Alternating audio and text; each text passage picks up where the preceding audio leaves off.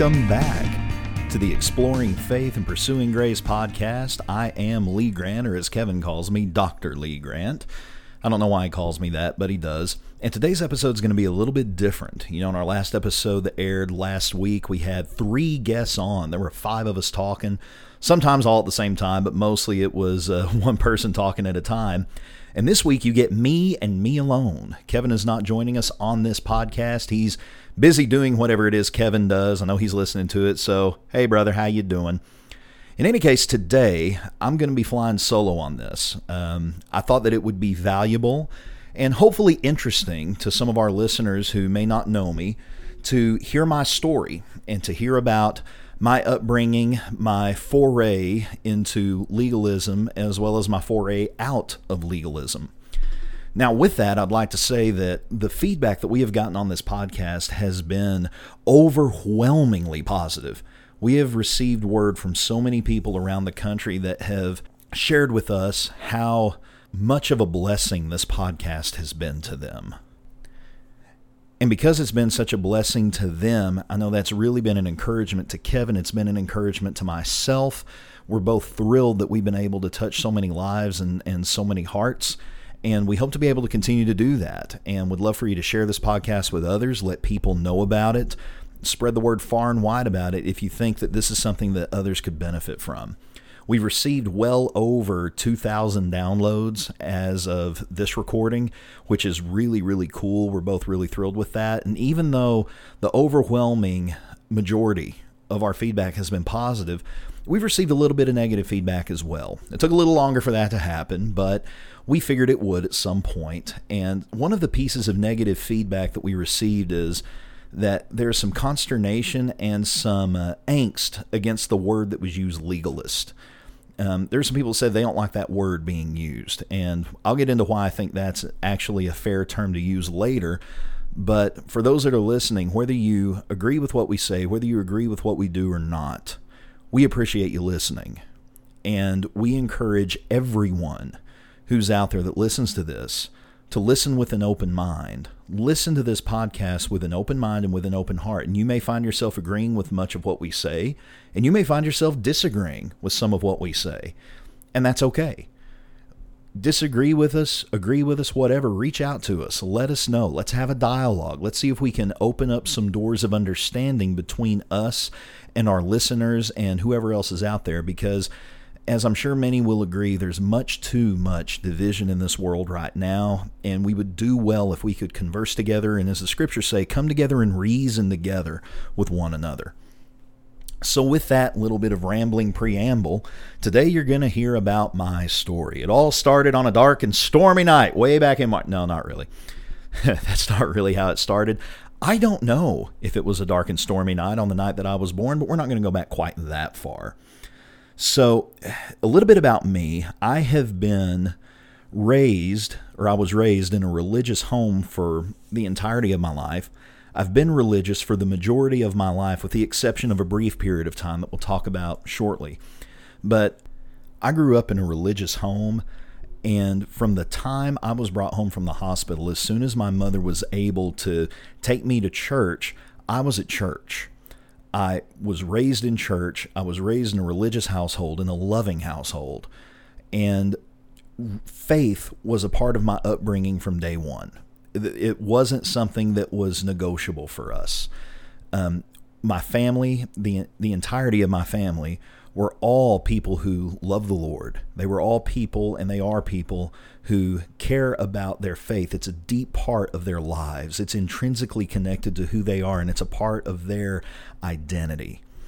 And growing up in small town Oklahoma, we were part of a charismatic church.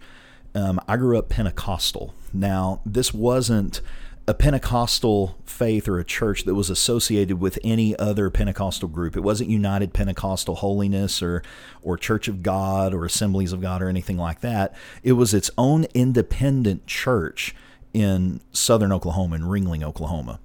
And what made this particular church unique was its doctrinal position on the Godhead.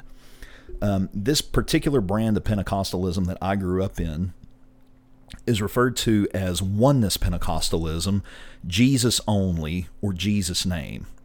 And the idea behind this idea, the idea behind this idea, yeah, that makes a lot of sense. No, the, the primary thrust of this doctrine is the idea that Jesus is God. Now, no one's going to disagree with that in greater Christendom, if you want to use that term, but where the point that I grew up with, the doctrine I grew up with, diverged from that general consensus is the idea that Jesus is the Father. God the Father and Christ the Son are not two separate entities, they are one and the same. Jesus is also the Holy Spirit, hence the term Jesus only. The idea is is that Jesus is the name of the Father, Jesus is the name of the Son, and Jesus is the name of the Holy Spirit.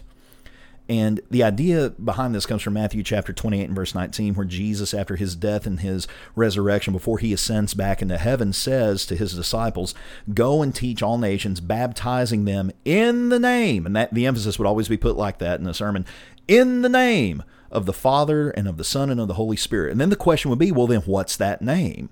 And then you'd point over there to Acts chapter 2 and verse 38, where Jesus said, or where Peter said, rather, to those who he preached to on the day of Pentecost, they interrupted him on that day whenever he's preaching to them about Jesus, how he's the Messiah that they had longed for for so long. And they interrupt him in the middle of his sermon. They say, Okay, Peter, what should we do? in verse 37. And in Acts chapter 2 and verse 38, Peter says, Repent, let every one of you be baptized in the name, there's in the name again, of Jesus Christ. So the logic goes, well, then, Jesus must be the name of the Father, Jesus is the name of the Son, Jesus is the name of the Holy Spirit. Now, that made perfect sense to me growing up, and it made sense to me because whatever you are raised to believe, it will make sense to you. If you're a Muslim living overseas in the middle of Saudi Arabia, it's going to make sense to you that there is no God but Allah and Muhammad is his prophet because that's what you're raised to believe. And oftentimes we don't question the beliefs that we grow up with. I never did. To me, all of the logic or supposed logic that was that was given to illustrate that idea of the oneness of the Godhead was something that I took for granted. I took it at face value. That was the lens through which I viewed Scripture. It colored all of my interpretation of Scripture. And there was no interpretation that would work apart from that oneness paradigm. Now, in that, what's interesting is is I saw some legalism there. Now, I'm very fortunate to say that my mother and father who raised me were not and are not legalistic. That's not a perception or a mentality that either one of them possess. One of the things that I can say about my upbringing and my mom and dad is they always encouraged me, they always encouraged my siblings to think and to think critically. I can remember my mother telling me when it came to, you know, the oneness of the Godhead or the necessity of baptism, don't just take my word for it. Don't just believe this because I'm telling you to believe this. Study it for yourself, and if it's truth, the truth will stand on its own merits. I can remember my dad telling me the same thing. Don't just believe this because this is what I believe. Don't just believe this because this is what I'm telling you. Study it. And if it's true, it'll stand up to the test. And if it's not true, it won't. Even so, in that church that I grew up in, there were some legalistic, and I say that in air quotes, factions. Where we were all united in that era was on our mentality and our ideology related to the Godhead.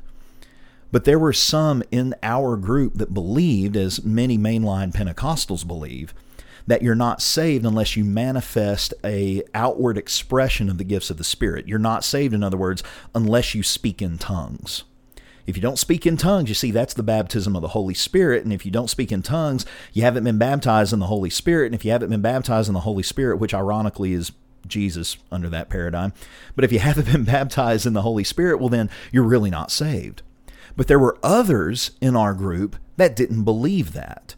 They took what Paul said, do all speak in tongues? Which is a rhetorical question from 1 Corinthians. And the answer, of course, was no. So my family fell into that category. We didn't believe that speaking in tongues was a prerequisite or a sign of salvation. It wasn't something that was absolutely necessary to confirm that one had indeed been redeemed by the blood of the Lamb. And what's really interesting is that there were even some other people who believe as the churches of Christ believe, and as and as we believe, and as even I believe, that women are to remain silent in the churches. And that was something that some of our people believed in that church, others didn't. We would have women that would get up and that would speak, that would testify, that would preach, and then there are others that didn't think that that was right. But we were all united and we were all unified under that oneness paradigm. That's what I grew up with. We valued Scripture. I can remember that the about the only stories that I were read growing up were Bible stories. The little arch books, the little children's books that tell the story of Daniel in the lion's den and of Noah in the ark and of David and Goliath and of Samson and Delilah. And yeah, Samson and Delilah. That's really not a children's story if you think about it. I had a big picture Bible that my dad bought for my brother and I in maybe 1988 or 1989, and I can remember those panels. It was like almost like a comic book where each Bible story was told in 12 panels. I mean, we were dipped in the Word. We were immersed in it. Part of we were homeschooled. I was homeschooled throughout the entirety of my education. And a part of our homeschool curriculum was reading the Bible and studying the Bible we memorized the books of the Bible by the time we were seven or eight years old. I mean, it was it, we were deeply entrenched within that philosophy. And I remain to this day so thankful for the upbringing that my mother and my father gave me. I am so thankful for their desire to instill within me and within my brother and within my sisters the idea that there is a God that He does love you and He longs to know you and to be known by you. That's something that money can't buy. To have that principle instilled within me has been such a force for good throughout my life, even in some of my darker times that we'll get to momentarily. I can't ignore that. Even though my beliefs no longer align with the beliefs that I grew up in as it relates to the doctrine of, of the Godhead or the idea of, of spiritual gifts or things like that. And that's something that Kevin and I may get to in this podcast as it as it moves forward. But needless to say, as I have grown and as I have gotten older, and as I have read and studied and met other people and conversed with other people, a lot of my perspectives have changed, and, and that's true even then. But the thing that led to my perspectives changing then was tragedy that occurred. Whenever I was about 18 years old, well, a little younger than that in hindsight, I was maybe about 15, 16, things didn't seem right between my mother and my father. It seemed like there was some, there was tension that had built. And there may have been tension before, but I just never noticed it because of the naivety of youth or because my parents were good parents and they tried to shield me from it. But as you get older, you become more perceptive. As you mature and you get to know your parents on a new level, you begin to see things that you may have missed before. And at about 15 or 16 years of age, things just weren't the same. Things just weren't right. And there was tension that built between my mother and father. And without getting into all of that that happened, they ended up divorcing when I was about seven, eh, 17 is about when it started. And then I was 18 whenever it happened. And that was one of those benchmark moments in my life that changed everything. It changed my entire perspective on so many things.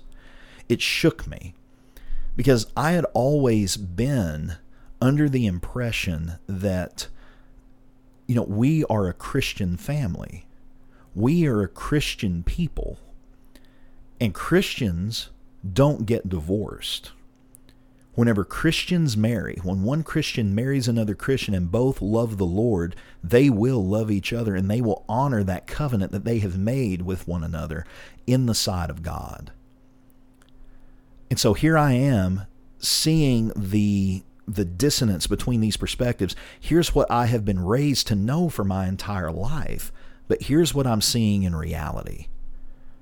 I'm seeing that two of the most pious people that I know, my mother and my father, two of the most godly people that I know, my mother and my father, they're not living up to the standard that I was raised that one ought to live up to.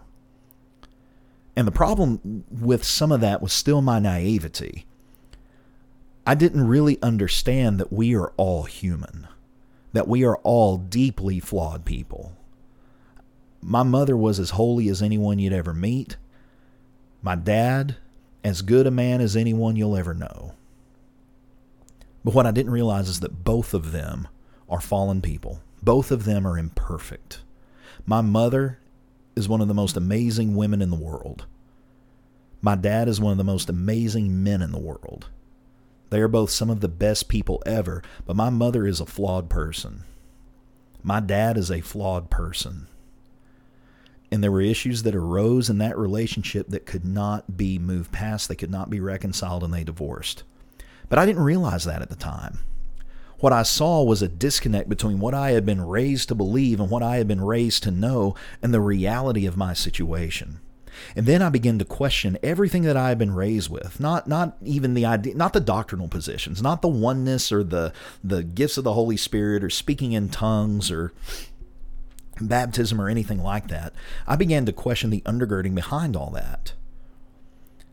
If all of this that I have been raised with is the truth, and this is how these people behave in stark contrast to what the Bible teaches, well, then is there anything to the Bible at all? It shook my worldview. It completely rattled the faith that I had. And in hindsight, now I realize that that faith wasn't really faith in Christ. It wasn't faith in Jesus. It wasn't faith in God. It was faith in the structure. It was faith in the institution. It was faith in my parents. It wasn't my own faith, but I didn't know that at the time. And at that moment, I abandoned faith. I left it behind. At that point, at 18, 19 years old, I began to do all of the things that wild and crazy 18 and 19 year olds are known to do. I began to drink. I began to party. I began to enjoy the the uh, what what is it? What does the Bible call it? The the the sin for a season. I can't remember the exact term but something along those lines. I, I, began to enjoy the fruit of that sin. I began to enjoy the pleasures of sin for a season. There it is. It came back to me. A friend of mine and I went to Cancun. I remember maybe a third of that trip. We drank like fish. It's a wonder one of us didn't get alcohol poisoning whenever we were down there. But I lived my life. I rejected anything that had to do with God. I rejected anything that had to do with faith. And it was about that time that I started taking classes at the local college. I was beginning to um, forge ahead through higher education. Still didn't really know what I wanted to do or where I wanted to end up, but I started taking anatomy and physiology. And in taking anatomy and physiology, our instructor, who he was deeply influential on me, because during all this time, I have this instructor, I have this person who's extremely well read. He's articulate, he's kind, he's funny, he's just, he's he epitomizes or epitomized at that point the kind of man that I wanted to be. And he was an atheist. And so he gave me a couple of books to read, which I read, and I devoted myself for a time to atheism. I had no need for a God that would create such a flawed creation. I had no need for a God that would have anything to do whatever with people like us or that would allow people like us to do the things that we do. You know, all of the classic questions and conundrums that atheists post, that was it. Well, even through that time, I began to notice that things just still, there, there were still some things I couldn't leave behind. There was always that nagging bit of doubt in my mind, and this will come into play as, as the conversation continues. But I couldn't get past the idea that we couldn't have come from nothing. There's too much as I went through the studies of physics and chemistry, and as I began to study more about anatomy and physiology and biology and the other sciences, there seems to be so much order amidst the entropy and the chaos that it seems impossible that we could have come from nothing. And so there's always that nagging bit of doubt in the back of my mind. There was that bit of doubt that said, you know, there's got to be something more to this than just, you know, two, you know, haploid gametes coming together and forming a diploid gamete and growing into a zygote and growing into a fetus and growing into a baby and then basically eating, pooping, and reproducing and then dying. There has to be more to life than that. There has to be some meaning. And so, in the search for that meaning, I began to study Buddhism. I looked at Buddhism for a little while. And because I was a Southern Oklahoman boy who was becoming a man and I didn't really have a whole lot of other world experience, Buddhism just seemed really kooky to me. So I left that behind. I began to look at Islam. And after looking at the Quran, there were more issues with the Quran than I ever could think of with the Bible. So I left that behind. And eventually I began to toy with the idea well, maybe the Christian God isn't so bad after all. But because of the harm that that divorce had done to my worldview, I still wasn't fully willing to go back into it. And that's when the woman that I would marry came into my life. My wife is the most amazing woman that ever lived. And I can say that right now because Kevin's not on here to say Bethany's the most amazing woman that ever lived. No, as wonderful as my mother is and continues to be, and as wonderful as my stepmother is, my mother and dad, in case you all are wondering, they both have remarried. My stepfather's a wonderful, amazing man. My stepmother is a wonderful, amazing woman. And I am supremely fortunate to have my dad and my mom and my stepdad and my stepmom, all of them in my life and in my kids' lives. It's great. But as wonderful as my mom is and as wonderful as my stepmom is, Kim is far better. Sorry, guys. If you're listening to it, that's just how it is. My wife is amazing and she's better than you. But I would meet the woman that I would end up marrying. And the irony is, is that I had met her before and I had known her some years before through a, well, ex girlfriend. But in any case, my wife had just been in a kind of a codependent relationship where she was the strong one carrying him through it and she just got tired of putting up with him she had dumped him and it was hard for her. I had just gotten out of a relationship. It was hard for me and we started talking. Neither of us really wanted a relationship and neither one of us really wanted to date, but we still wanted some companionship. We still wanted someone that we could hang out with and visit with and things like that. And now here we are some almost 18 years later with four kids married for 15 or so years in November. So yeah, things happen. But at that time, neither one of us really wanted a relationship. But as things began to get more serious, she would invite me to church. I'd say, eh, no, I'm not really interested. And then finally, one day, after some persistence, she said, hey, we're having a gospel meeting. For those of you out there who are of different religious traditions, that's like a revival or a special meeting where you get together other than a Wednesday night or a Sunday. You know, a lot of times they'll start on a Sunday and go through Wednesday, or they'll start on a Wednesday and go through Sunday, or they'll start on a Friday night. She said, We're having a preacher in from Louisiana. Come hear this guy. I think you'll like him. Yeah, I don't have anything going on Friday night. Why not? So I went with my wife to church and I heard this man preach, and I was blown away. He was articulate, he was funny, he was good looking, and I don't say that about many men, but this guy, he was a handsome fella. Handsome fella. He was well spoken, he was dynamic, and what he had to say scripturally, biblically, made a lot of sense. And I was so impressed with how polished he was and how effective he was and how well he communicated what he had studied and what he wanted to present. And so after the service, my wife asked me, Well, what did you think? I said, He was awesome. He was great. She said, Well, do you want to go back tomorrow night, which would have been Saturday night? I said, Yeah, let's go back. I said, That sounds great. I'd love to hear him again. So we went back. It was so different for me because in the faith that I was raised in, and make no mistake, the people that I was raised with in church are some of the kindest, best, good hearted people you'll ever meet. But there was very little, it seemed as though there was very little preparation made before a brother would get up and would preach. It was almost like it was off the cuff. There was not much preparation given and so this was this was a, a, big difference for me. You know, I'm hearing someone who's put a lot of time and work into his study, and it shows by what by what he's given from the pulpit. Well, I'll try to hurry along here and speed this up. One thing leads to another. I began studying with Kim. I began studying with her.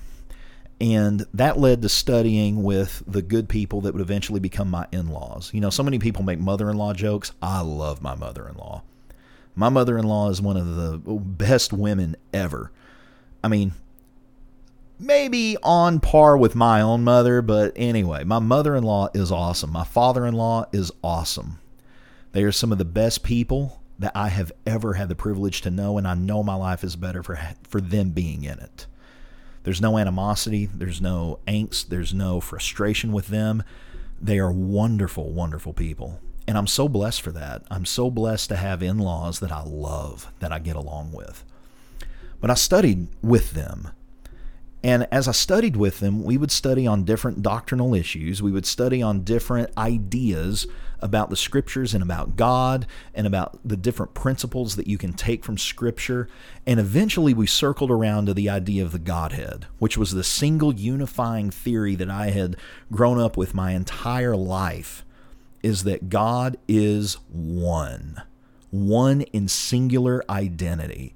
That Jesus is the Father, Jesus is the Son, Jesus is the Holy Spirit. Those are just different titles that Jesus wore and different modalities through which Jesus interacted with humanity. And as we begin to study that, the different passages that would be brought out were chipped away at my interpretation and the lens through which I viewed those scriptures slowly eroded as I studied with my father in law and as I studied with one of my wife's cousins who's a, who's a known preacher. And over the course of about a year, we had another, there was another gospel meeting that they had with another preacher, and he preached a sermon on the Godhead. And when I heard it, it made me mad because it was so logical it was so airtight, there was nothing that I could say to get around it. And I wasn't mad because of what he said. I was mad because it was in that moment that I realized I'm wrong. And when you realize you're wrong, there's a whole slew of emotions that come with that. It's hard to admit that you're wrong. It's hard to admit that you might be wrong because it's terrifying. It's scary. And we'll talk about that later. But I saw the logic in the scriptural teaching of a triune God. I saw, I saw the flaws in that scriptural application of the oneness position.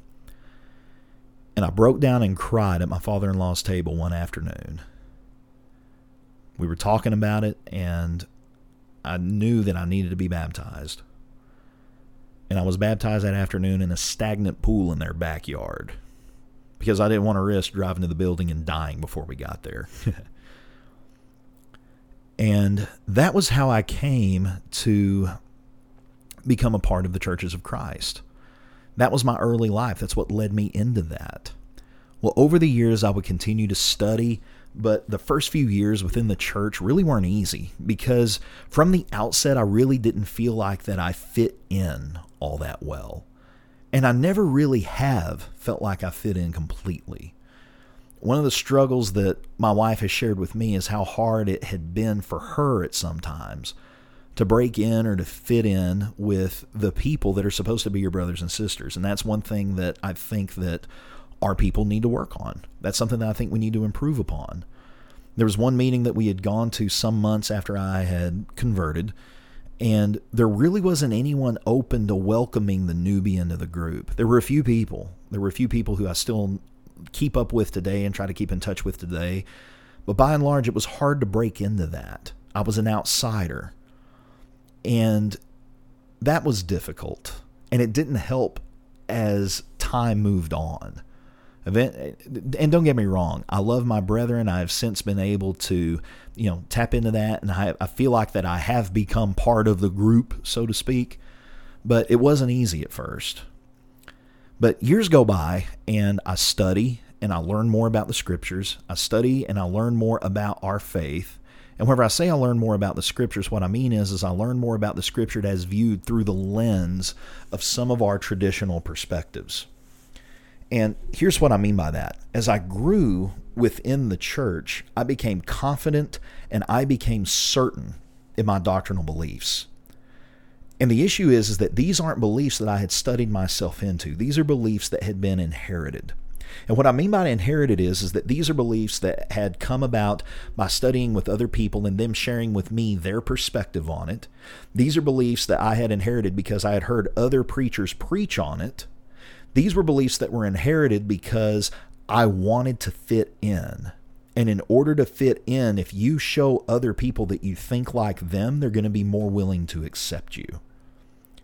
But that doesn't mean that I was just kind of you know, shining them on on it. I wasn't just going along to get along or just making believe like I believe this. I believed it. I adopted these positions as my own, even though I didn't study them out from every possible angle to determine whether or not they were true. And some of these beliefs, I'll go ahead and elucidate these beliefs. I'll go ahead and get into them so that you can kind of know where I'm coming from here. One of the things that the beliefs that I inherited that I didn't grow up with, but there were some within my old faith tradition of oneness Pentecostalism that believed this. And there are a lot of people within the churches of Christ, the fellowship that I belong to, that believe this as well, is that it's a sin for Christian women to wear pants. It's a sin for a Christian woman to wear pants because of what Deuteronomy 22 says and what 1 Timothy 2 says there is a doctrinal belief that I had that celebrating Christmas is wrong. Now, I grew up celebrating Christmas.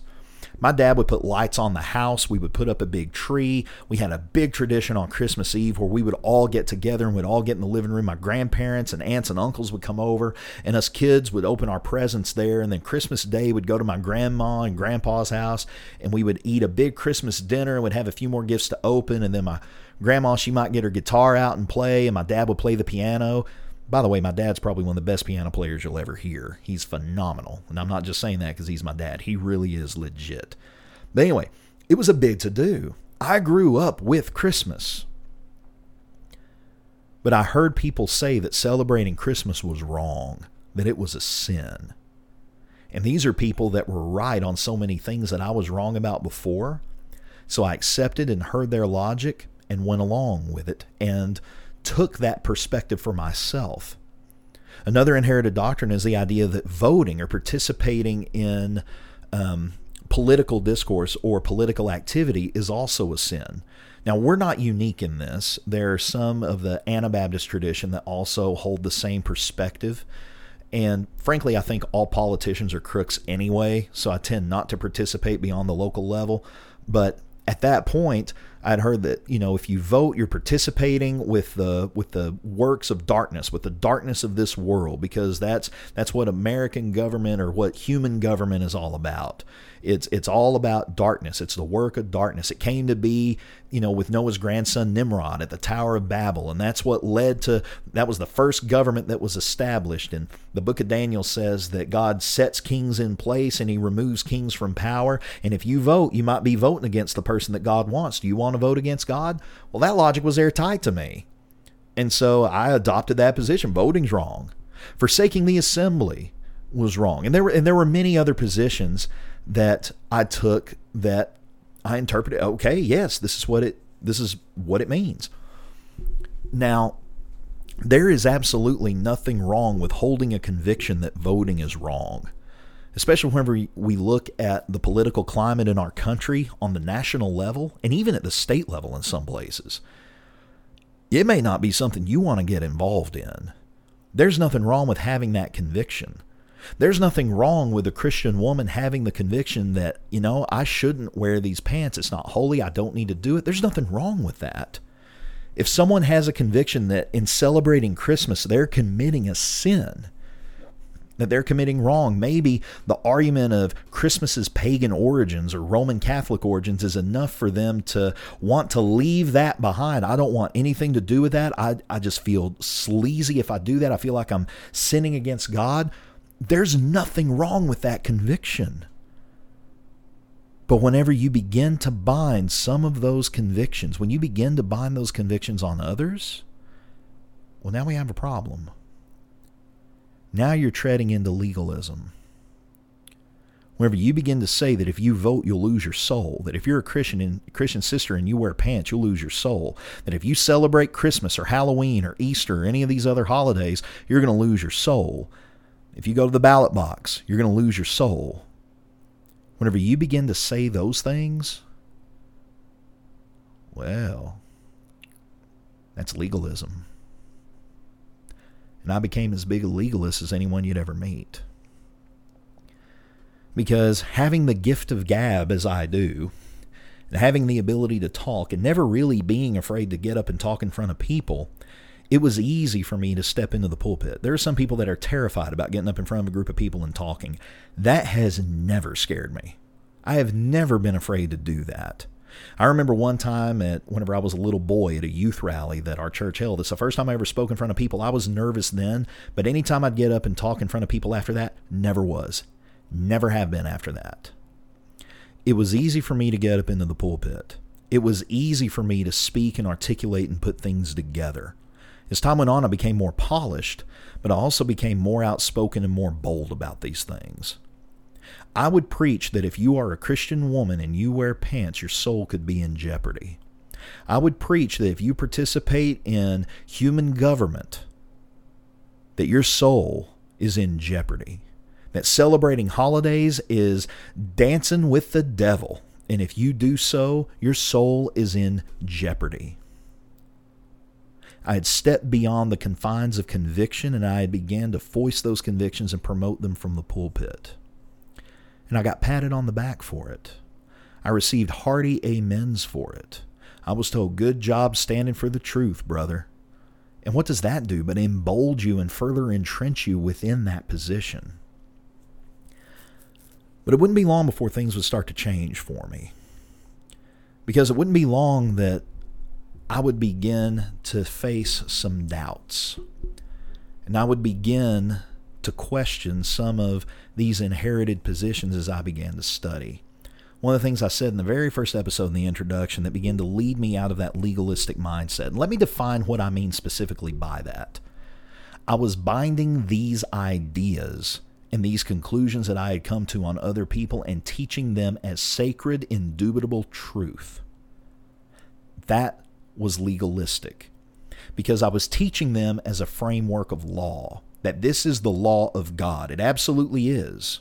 And any other position that you hold to other than this, if it violates this ideology, then that is wrong. And you'll be lost for it.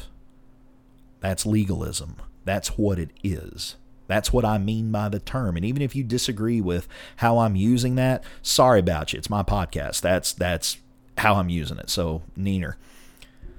But the first thing that would happen, and I mentioned this in, like I said, in the introductory podcast, is I was putting a lesson together on the different vices, if you want to call them that, that plague our culture that, that Christians should avoid. And they were consuming tobacco, they were drinking alcohol, and they were tattoos. Well, I was going to teach from the scriptures using a case law approach because that's really how I would make my points from a case law approach, getting a tattoo was a sin and you'd lose your soul for it. So I went over to the scriptures and I began to look, and I couldn't really find the evidence that I wanted. I could find that passage in the Old Testament that spoke about putting markings on your body there in Leviticus, but I couldn't really find anything else. So I began to look at the historical context. This is one of the first times I've really looked at the historical context. So I'm looking at Leviticus and I'm looking at what it means by making marks on your body. And if we read it, we're going to take a moment and turn there. In Leviticus chapter 19, you see in verse 28 You shall not make any cuttings in your flesh for the dead, nor tattoo any marks on you. I am the Lord. Well, there it is in black and white. But part of the issue is, is that we teach, and I believe we teach rightfully so, that the old law, which this is a part of, was nailed to the cross with Christ. It's no longer binding upon mankind. It's no longer binding to the Christian. And I believe that that's true. But as I went to the New Testament, I couldn't find evidence that backed up my claim, not in the way that I wanted it to.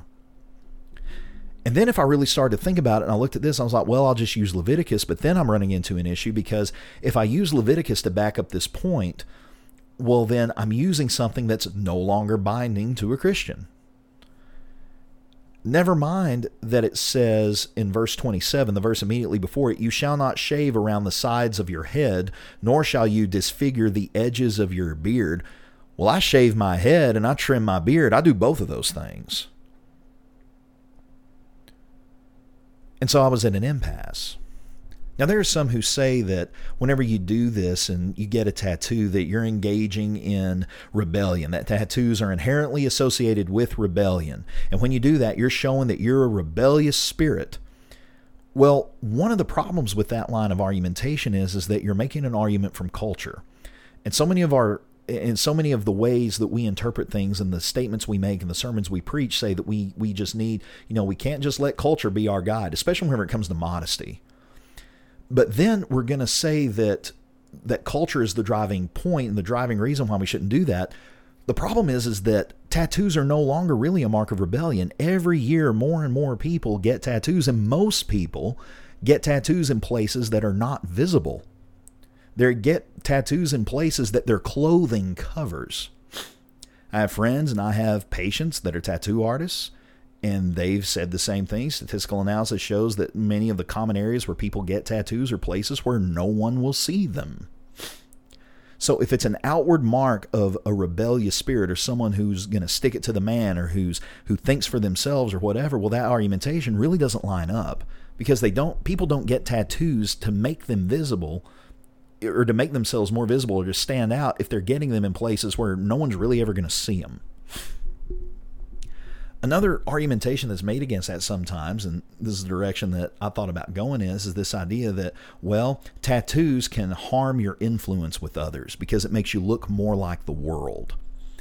And I can see how that argument can apply in some cases, but if we're going to be consistent about it, there's some issues with that there's a lot of times where you see people that are of a holiness predilection and we we can recognize that. We see what they what they dress like. We see what they wear. We see the the denim skirts. We see the long hair. And i'm not disparaging any of that. That's what a lot of people wear in holiness circles within the churches of christ and also within different pentecostal groups and holiness groups. That that's just something that you see. Well there are people that i know there are people that i'm related to that have been treated so harshly and so poorly by supposed Christians that dress that way. You could make the argument from the other angle. If you're saying that tattoos could harm your influence, well, because of so many people who dress in that Christian dress, I'm just going to call it, for lack of a better term, the holiness uniform. There are so many people that have been harmed by people that dress like that they haven't been shown love. They haven't been shown charity. They've been shown harshness. They've been shown judgment. And so, anytime someone, maybe someone isn't like that, they don't have that predilection in and of themselves. They, they have a heart to serve Jesus, they have a desire to share Jesus with the lost, and they wear that uniform. They come to this person in the spirit of love with no judgment to share it with them. That person's not going to hear a word they have to say because of how they've been treated by others who wear that. Couldn't the argument then be made, well, then we don't need to dress that way because it could harm our influence with others? You see, that's a conundrum for me. That's something that I couldn't think past. And as I stated in that episode, I had to back off. I had to step away for a while. I wasn't able to continue preaching at that point on any topical idea. I stepped away from it. I just preached expository things for a while, and even then I was concerned because I had been wrong before on the Godhead. And through my own study, I'd realized I've been misapplying this idea and I have been binding something on tattoos that I shouldn't be binding. Now, I know that there are people that disagree with me on that. I know that there are, and that's okay. But what I was no longer comfortable with saying was it is an absolute, indubitable truth that getting a tattoo is a sin, and that if you get a tattoo, you'll go to hell. Well, as this is going along, there are some other things that begin to happen. As I'm thinking through this, and I'm still rocked by this,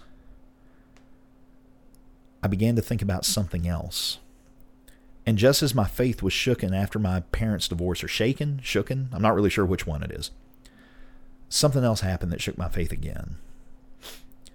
I began to look more at astronomy. I began to read more, and this is going to be something that I think the majority of our listeners will disagree with me on, and I hope you all still love me after this because I still love all of you.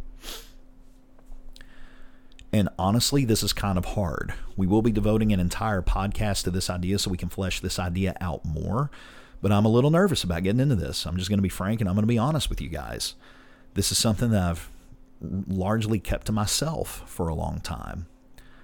But I began to think about the universe. I began to think about this world we live in and where it is.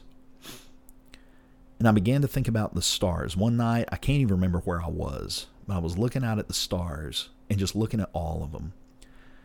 And I got to thinking about what Pumbaa said in The Lion King. These are balls of gas burning billions of miles away. They're all stuck up there in that big bluish black thing. You remember the scene.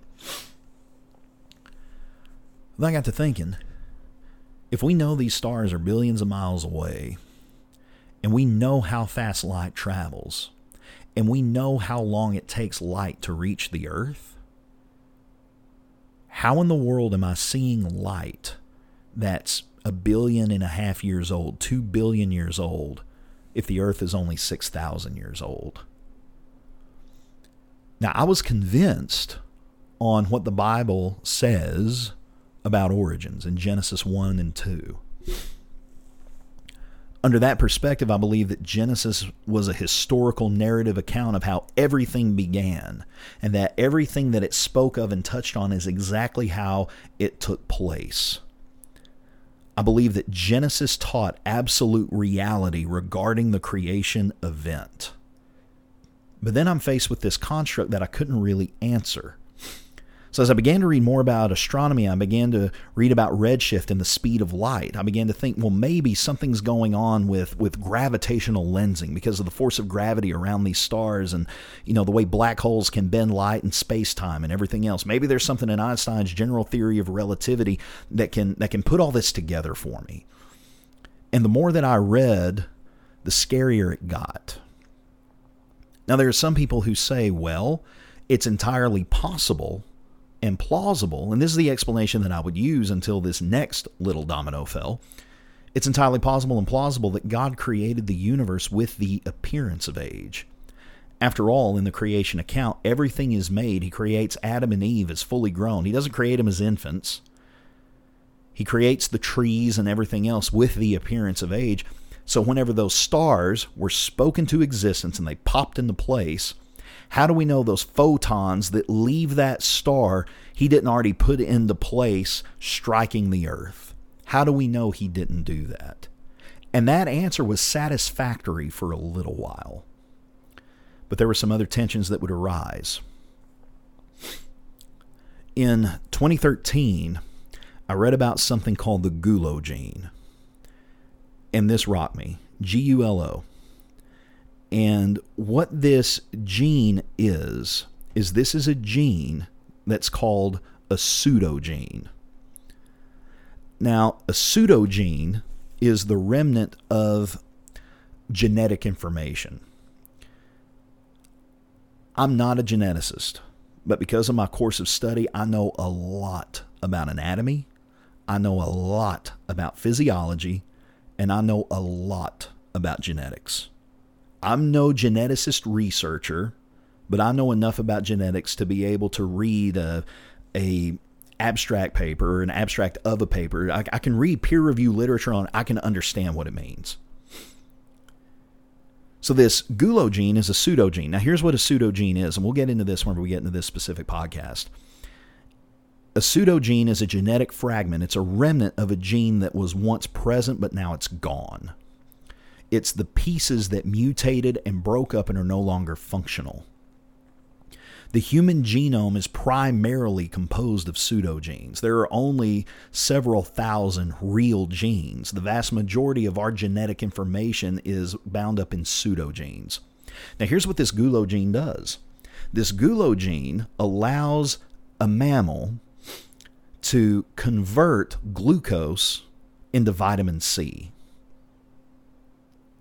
most mammals, a lot of mammals, can create their own vitamin C by using enzymes and other things to change something into vitamin C, whether it's glucose or whether it's galactose or whether it's another sugar or whether it's another acid that, that we consume in our diet, whether it's an amino acid or a fatty acid. Mammals possess the genes that allow them to convert those nutrients into vitamin C. Humans don't have that ability, but we do have the gene for it. we do have the gene. Now, in the book Remnants of Eden, which is a good book, one of the things that the writer of that book says, his name escapes me at the moment, is that this gene is 98% identical to chimpanzees across 564 base pairs. What a base pair is, is it's the block that makes up the gene.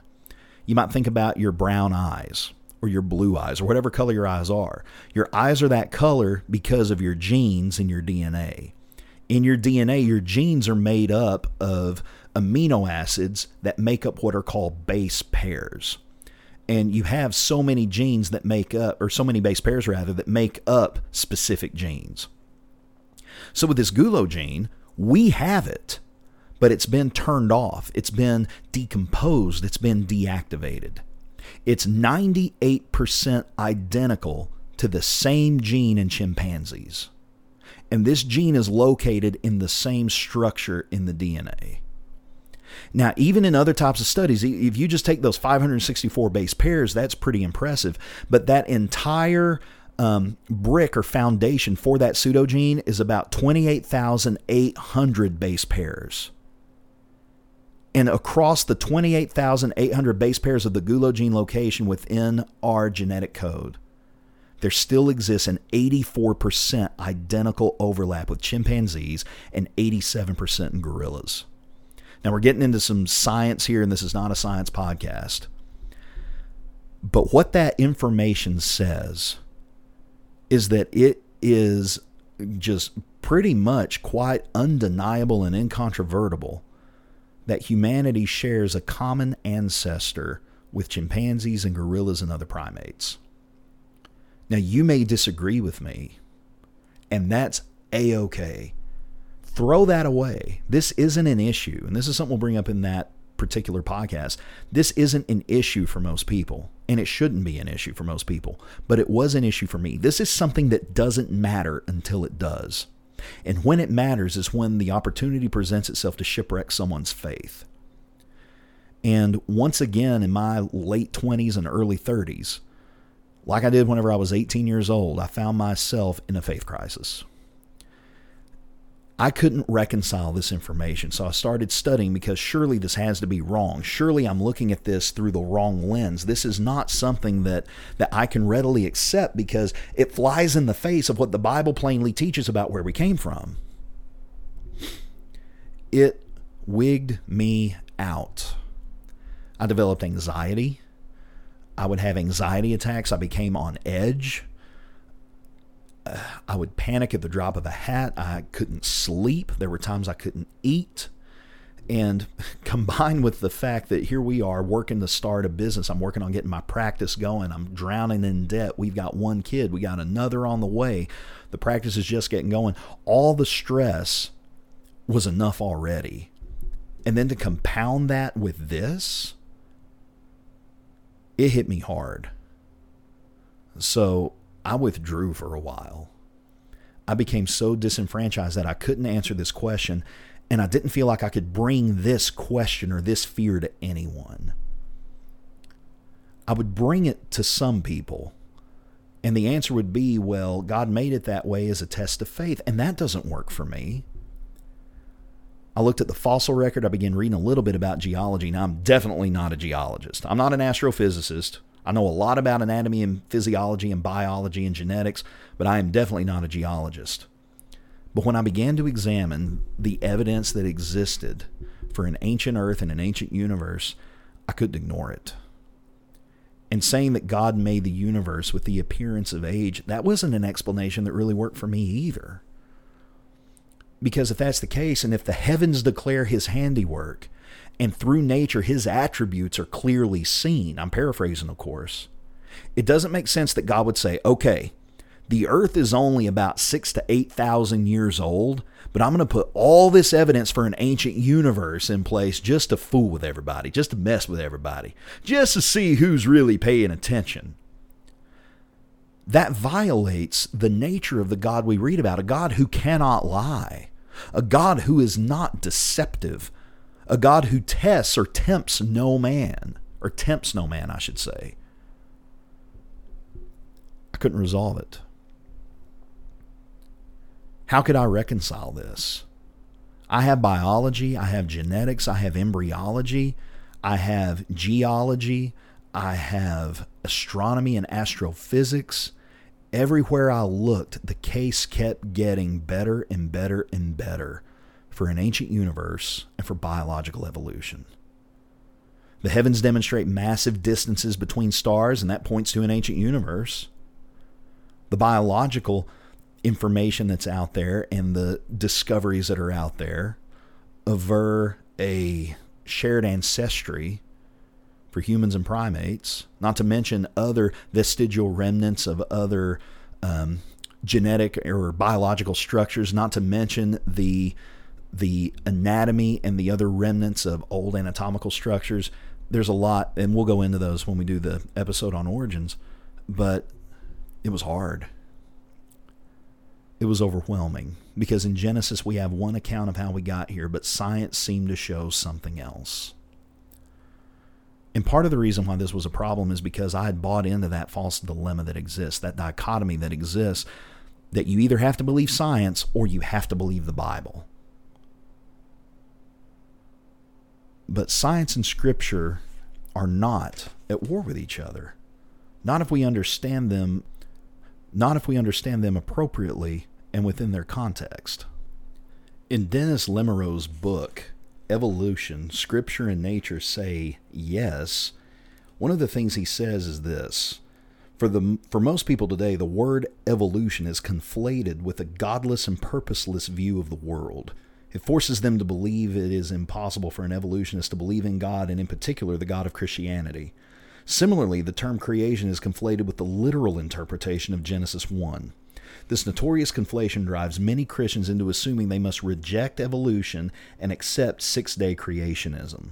The problem with conflation is that it narrows the meaning of words and limits the range of possibilities regarding an issue such as origins.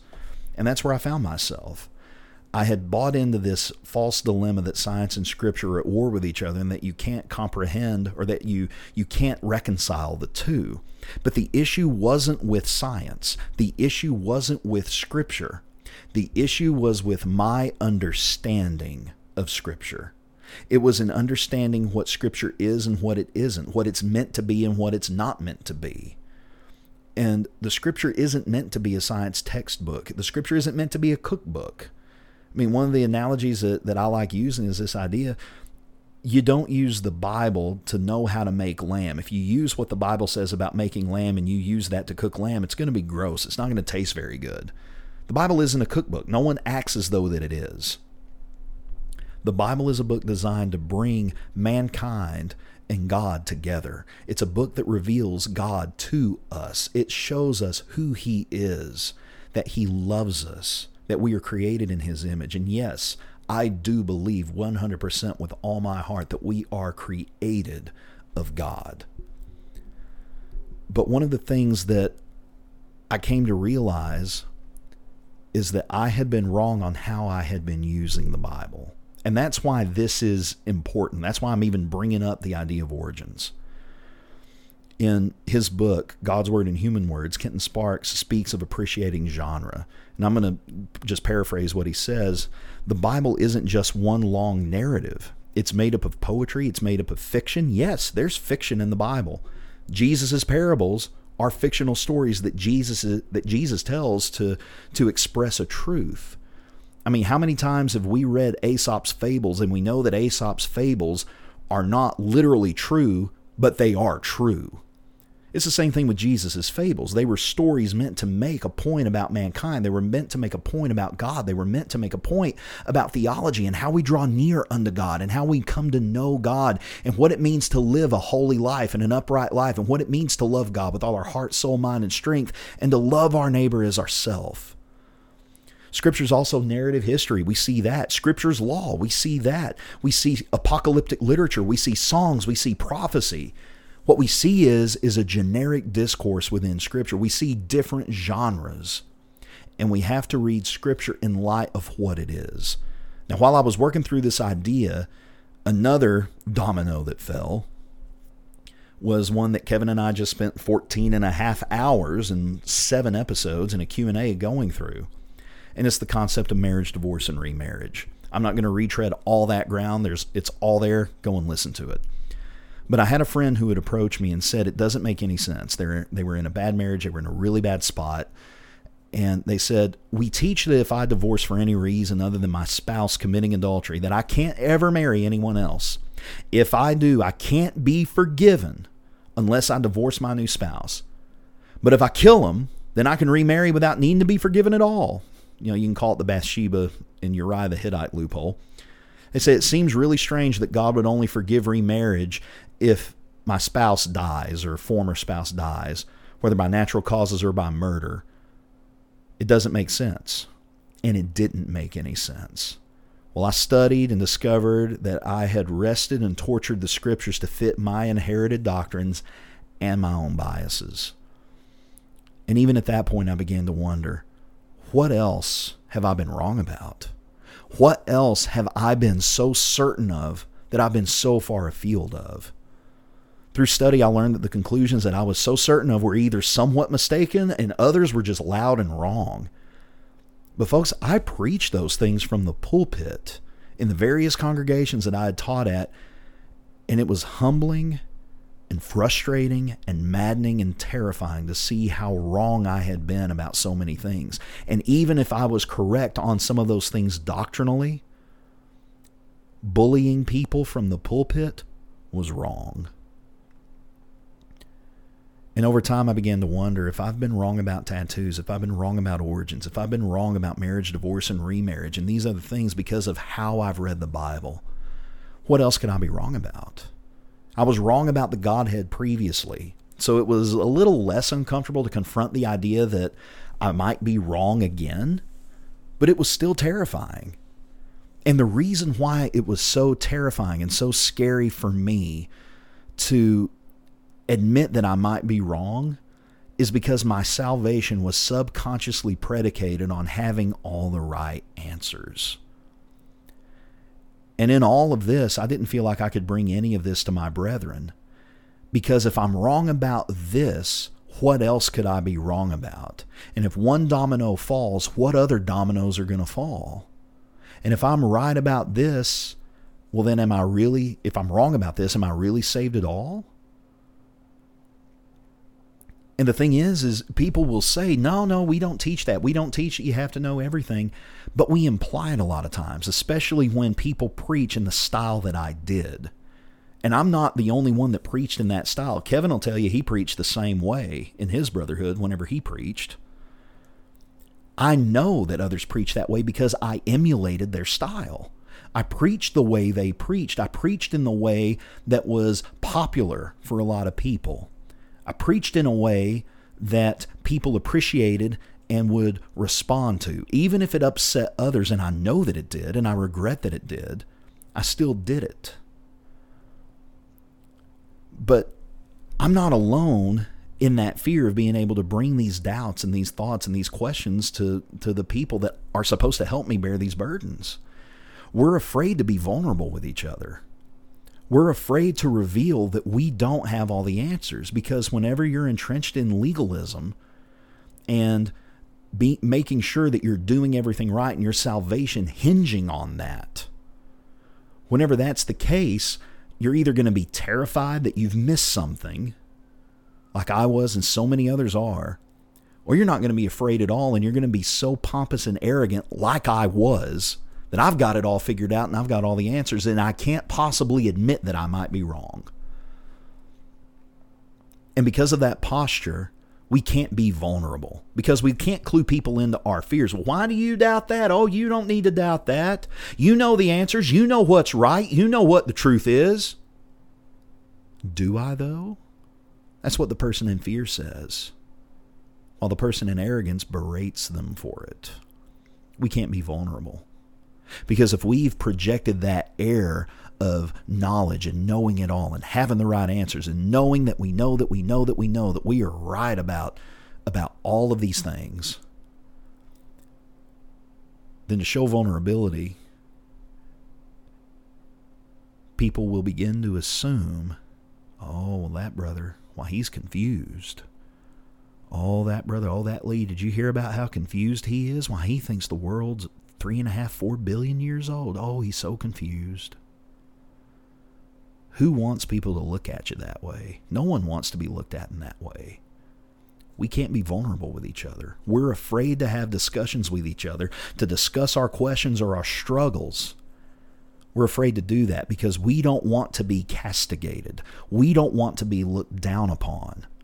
And we're afraid of that. We're afraid of being looked down upon because we struggle with the concept of having all the right answers, or we struggle with the concept of God's grace, or we struggle with the concept of, you know, doubting our own salvation or whatever else. People are scared to be vulnerable because they fear judgment by those in their family. They fear judgment by those in their congregation. They fear judgment by their brethren. We're supposed to help bear one another's burdens and so fulfill the law of Christ. And some of these burdens are some of the biggest burdens we'll ever have, but we're not comfortable enough to share them with each other.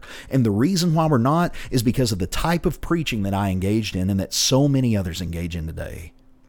So much certainty is presented from the pulpit, and the implication is that if you don't see this, or you don't agree with this or this, well, you're just wrong and you're bound for hell. So much certainty is presented from the pulpit on certain issues that are not clear in Scripture that people are afraid to voice contrary ideas. And they're not voicing contrary ideas from rebellion. That's not what I'm talking about here. There are some people that are rebellious. There are some people that no matter what you say, they're going to try to argue with you just because they can. There are people who will see the truth on whatever topic you want to throw at them. They'll see it, they'll recognize it, and they'll say, Nope, I don't buy it. I see what you're saying, and I agree that it's right, but I'm not going to do it. That's not what I'm talking about. I'm talking about people that are sincere of heart. These are people that have a desire to be pleasing unto God. And whenever they hear preaching of the style that I used to preach, they're afraid to vo- voice any contrary ideas. They're afraid that they'll that the hammer will be dropped on them. And whenever that happens, that creates cognitive dissonance. Cognitive dissonance is is whenever you have one idea swirling in your mind, but there's an expected behavior or an expected expectation or conclusion or ideology that you're supposed to hold to, and what you're thinking in your mind is warring with what you're putting out there to the public. It's hypocrisy, is what it is. It's a product of hypocrisy. And if that's left unresolved, it leads to destruction. What happens is, is it's like there's no way I can possibly know all these things. There's no way I can possibly live up to all of these expectations. There's no po- there's no way that it's possible that I can do all this. It's so hard. Life is so hard. And if I can't do it, why should I even bother? Why should I even try? And that's where I was for a while. I was ready to give it up. Lots of discouragement over time and not being able to share this and be vulnerable with my brethren. And it was hard. And I'm not alone. In a survey that one brother told me about that our fellowship put out, it received a pretty good response. One of the questions was asked Do you feel comfortable going to your you know, to your local preacher, congregation, evangelist, elders, deacons, brethren with any of these issues. And they were things like alcoholism or pornography or sexual immorality or, you know, those other things. Those moral sins and moral quandaries. And the overwhelming response, over 90%, was no, I'm not. And it was because of the fear of judgment and the fear of castigation. And it's because we tend to be so harsh with those who don't see things exactly like we do on certain things, on certain topics. And if they don't see things exactly like we do, well, instead of helping them work through that doubt and helping guide them through it, well, they become a project that we have to get to think exactly like we do. And what's sad is, is I still succumb to that even now. It's hard to break that cycle. The vast majority of the feedback that we've received on this podcast have been from people who feel the same way. These are people who experience this. And why is that? Why is it that a majority of our people are afraid to speak up when they have questions? Why is it that the majority of our people are afraid to share when they may hold a different position than the status quo? And they hold it in good faith, they hold it in good conscience, but they're afraid to express it. It's because we have people that say things like, well, it's okay if you hold a different opinion, but just keep it to yourself. Now, I can't speak for everyone, but it seems to me that part of the reason for this, and I could be completely wrong, I always reserve the right to be wrong. But it seems that we stake our salvation on our certainty that we figured it out. I know that's that's where I was. And it seems to be that's where a lot of people are. We can know our doctrinal framework and we can know where we are by answering this question How do I know that I'm saved? So I want you to think about that for a minute. You listeners out there, how do I know that I'm saved? And think about your answer. Hold it in your mind for a moment. Now, did you answer that question like this? Because I've placed my faith in Jesus, I'm a follower of Jesus, and I'm trying to be like Jesus in everything that I do and be obedient to the will of the Father? Or did you answer it like this? I know that I'm saved because I've been baptized for the remission of my sins. I know that I'm saved because I go to church on Sunday. I know I'm saved because I observe the Lord's Supper on the first day of every week. I know that I'm saved because I observe the Lord's Supper with one loaf and with one cup. I know that I'm saved because I don't worship with musical instruments in worship. I know that I'm saved because I give of my means on the first day of the week. I know that I'm saved because our church doesn't use Sunday school. I know that I'm saved because I'm a man and I don't grow my hair long. Or I know I'm saved because I'm a woman and I don't cut my hair. I know that I'm saved because I don't wear shorts or pants if I'm a woman. I know that I'm saved because I don't believe in evolution. I know that I'm saved because I don't believe in premillennialism or postmillennialism or realized eschatology. I know that I'm saved because I believe in a, the eternal conscious torment view of hell. Or I know that I'm saved because I believe in penal substitutionary atonement. And you can go on and on. Now, how'd you answer that question? Because if you answer that question in the first way, well, then it seems like that's a healthier response than the second one. Because that second response says, I'm saved because I have done X, Y, Z. Now, that doesn't mean that we're free to just do whatever we want. People said that that's one of the things Kevin and I have said. Oh, I can just do whatever I want, even though we did an entire podcast about how that's not what that means following Jesus and placing one's faith in Jesus and being a disciple of Jesus does not negate the need for obedience. I want to be clear on that. But if you answer the question, I know that I'm saved because I have done these things, your salvation then subconsciously is based on you and what you have done and on what you know. But what if there's something you don't know? What if there's a thread that your study of Scripture, you haven't pulled that thread yet? What if there's a nugget of truth that you haven't yet mined? What if you don't know it all? And I think that if we're going to be honest with ourselves, we would all say, I don't know it all. Because I don't. Is your faith in Jesus, or is your faith in your ability to understand everything? Now, I want there to be no mistake made. I love our preachers. I love their preaching. I love how our brethren reveal God's truth from the pulpit.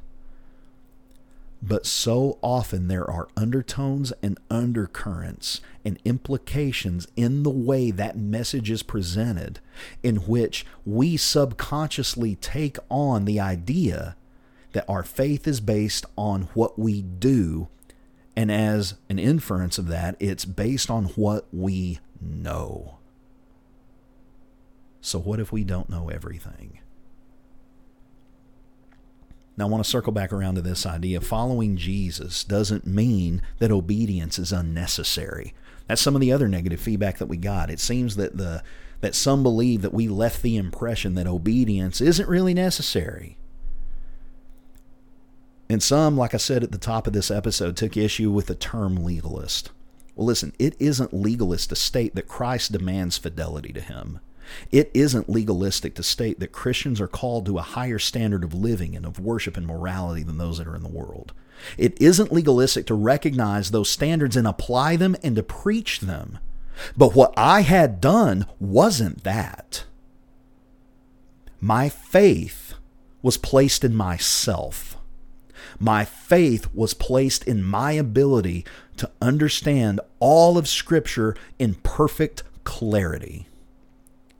Now, I believe that the Scriptures are clear on who God is, on who Jesus is, and how we are to know Him and make Him known. I don't think the Bible could get any plainer about that.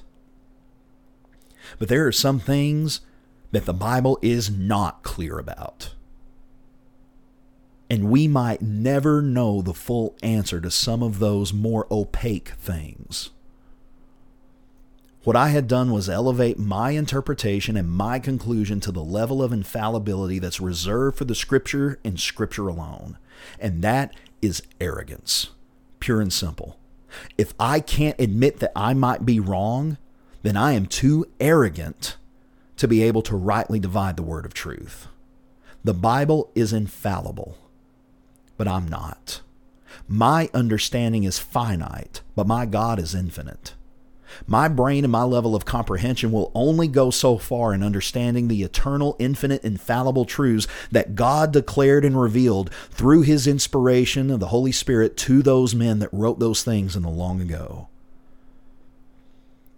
The Bible is an ancient, diverse book written by ancient, diverse people to ancient and diverse people. I am 2,000 years removed from the closing of the canon, if we want to put it that way. For me to say that my conclusions I used to hold on the condemnable practice of women wearing pants or men having long hair, getting tattoos, or divorcing or remarrying for any reason other than adultery, or celebrating Christmas or Halloween or Easter or other holidays and other things, for me to say that that's absolutely the only way that those scriptures can be interpreted, and that anyone who thinks otherwise or who through careful, prayerful study comes to a different conclusion, they just don't love the truth, that's arrogance beyond the pale. And that's the type of thinking that we need to get away from. But that's the type of thinking that seems to be in high demand in some circles. That's the type of thinking that gets the pats on the back and the attaboys and the good job, brother, for holding up the truth. Brethren, we need to recognize that we've put our faith in our own ability to understand and interpret. We've put our faith in us rather than in Jesus. And when I realized that I didn't know as much as I thought I did, and I accepted that I had been wrong before and that I was probably wrong now, that realization led to a much greater appreciation for the grace of God because my salvation isn't based on having all the right answers to all the questions. And I'll just tell you straight up, y'all, I still struggle with that. My salvation is not based on attaining a complete, perfect, flawless, indubitable knowledge and interpretation of every single dot and tittle from Genesis 1 to Revelation 22. My salvation rests in Christ and Christ alone. I am His. I follow him. I am his disciple. And what that means is, I don't just say I belong to Jesus. Oh, I love Jesus. My heart belongs to him. It's not just that, there's more to it than that. I desire to be well pleasing unto him. I desire to align my thoughts and my wants with his thoughts and his wants. I desire to make his ways my ways and my ways his ways. I seek to align myself and conform to his image in how I live my life. Peter said in 2 Peter chapter 1 and in verses 5 through 8, he said, But also for this very reason, giving all diligence, add to your faith virtue, to virtue knowledge. And then he goes on to talk about those other things in verses 6, 7, and 8. And in verse 8, after he talks about self control and perseverance and godliness and brotherly kindness and love, he says, For if these things are yours and abound, you will be neither barren nor unfruitful in the knowledge of our Lord Jesus Christ. And what that means is, is that we are to always grow.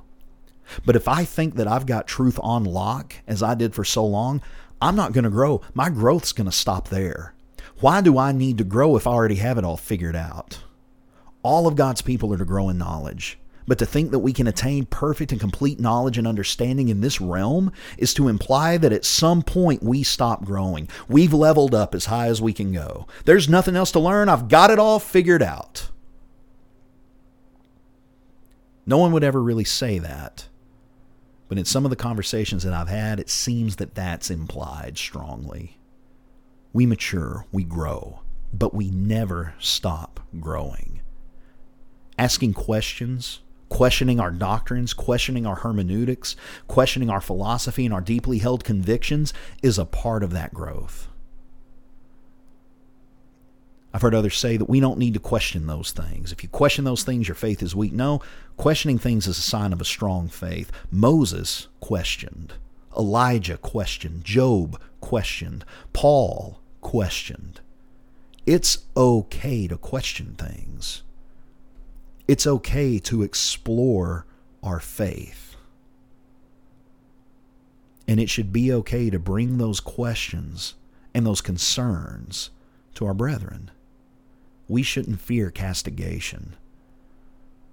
We need to be more humble with one another. We need to be more kind with one another. We need to be more tender hearted and long suffering toward one another. Because for every person out there that's like me that has had these questions and has been able to reconcile them and has been able to work through them, there are just as many others that haven't. There are just as many that have given up because they can there's no possible way that they can live up to the impossible standard that they believe they have to uphold in order to make it to heaven. There are people who believe if I can't possibly live up to that, then why even bother? Why not just eat and drink and be merry, for tomorrow we die? And, folks, that's not good. That's not a place anyone wants to be. It's not a place that we want our brothers and sisters in Christ to be. And that's what this podcast is about. That's why Kevin and I started it in the first place. Because Kevin and I are both seekers. Kevin and I disagree on a good many things. And we're going to get into some of those disagreements and things that we don't see eye to eye on in future episodes. And it's going to be really entertaining. It's going to be really interesting and thought provoking. It's going to be a good time. But we're both seekers. We are both respectfully and humbly exploring our faith. And through that exploration, he and I both grow more and more and more appreciative each and every day of how wonderful and how far reaching God's mercy is. Because the God we serve is a merciful God. And He's not, I believe this with all my heart, He's not going to nail me for the things that I might not know. He's not going to nail me for some of the misunderstandings I have in good faith if I'm seeking Him and I'm pursuing Him with all my heart and with all my soul and with all my strength. Now, some may disagree with that, and that's okay. But I found much comfort and I found so much peace in knowing that my salvation doesn't rest on me having all the answers. My faith and my salvation is placed in Christ and in Him alone. And my duty on this earth is to conform to His image and to be like Him and to be obedient to the will of the Father. That pretty well wraps up this episode. That's my story, and I feel like I preached a little bit. Oh, wow. Over an hour and 20 minutes. Didn't intend to talk that long, but how many times do we say that? Once again, I want to thank you all for listening. We thank you. We love you. We appreciate you all so much. Like this podcast, share it with your friends. Give us that five star review on iTunes or whatever platform you listen on. And we look forward to you tuning in again. Thanks again.